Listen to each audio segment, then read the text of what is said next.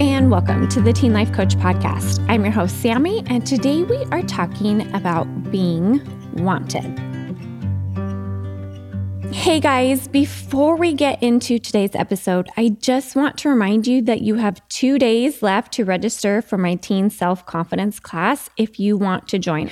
We are going to have so much fun learning how to feel better as a teen growing up in this day and age and I want you guys to come join me. There are a few spots left. Registration is closing Friday. And if you have any questions about the program, feel free to email me at Sami, S A M I, at knowingup.com. Let's get into today's episode. And I chose to time this episode to release just right around Valentine's Day because I believe this will be an appropriate episode for February, okay? And I coach so many teens on this topic. And I even talk to my kids about this topic because Valentine's Day is coming up and they want to be wanted by other people or a certain someone just so that they can feel happy. I have multiple teens right now that I am working with this on, all right? And one teen was adopted when she was a young girl because her mom couldn't take care of her. And so she is working on trying to believe that she is wanted by her current adoptive parents, which of course she is, but she is really working on training her brain to believe that. The second teen who is working on this had a boyfriend decide that he liked her best friend more. And so he left this teen alone at a party and chose to go hang out with the best friend. Okay.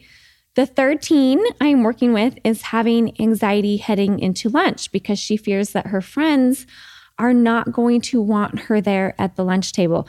And then the fourth one I've been working with is feeling unwanted because her friends don't invite her to as many things as she would like to be invited to. The feeling of being unwanted, it just doesn't happen at Valentine's Day. It actually happens in so many situations in our lives, whether it's with parents or other family members or friends or people we are in intimate relationships with, okay? It can show up in so many different areas of our lives, and we can start to notice it if we look for it, okay?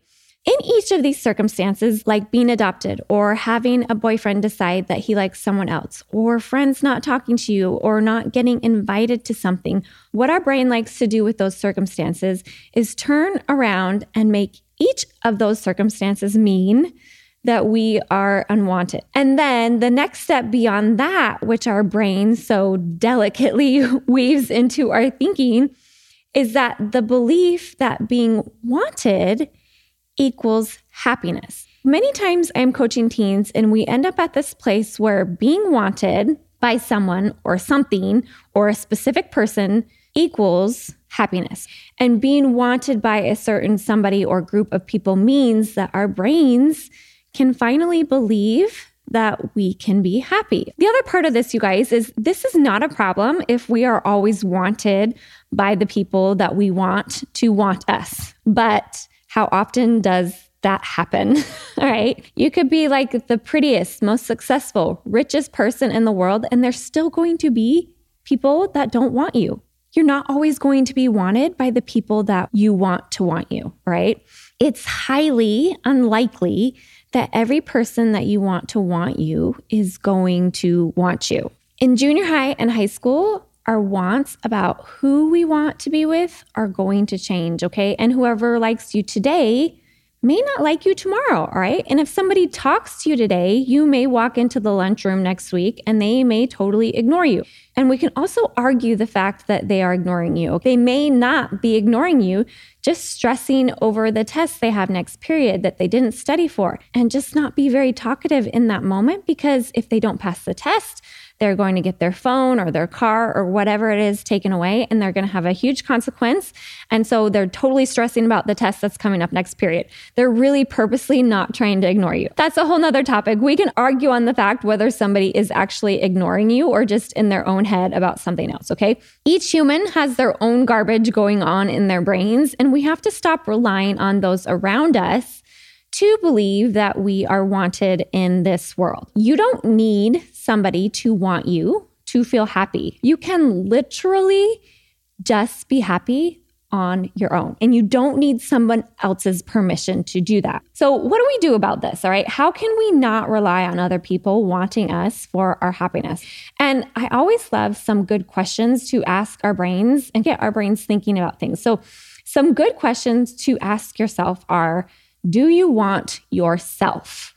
Do you like being around yourself? Do you have fun being with yourself? Until you can answer those questions with a yes, don't expect other people to answer them with a yes either. Okay. A lot of times we are miserable being with ourselves and then we expect other people to like being with us when it's like, if you're miserable to be around, people are not going to want to be around you. Okay.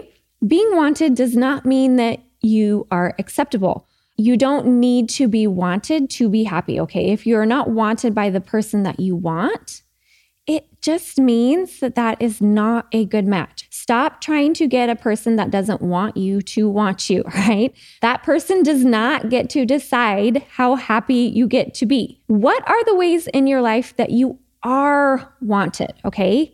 You are wanted. You just are. Okay. And if you don't believe, start looking for all the ways in your life that you are wanted. Feeling wanted starts with wanting yourself, and happiness is wanting yourself. Okay.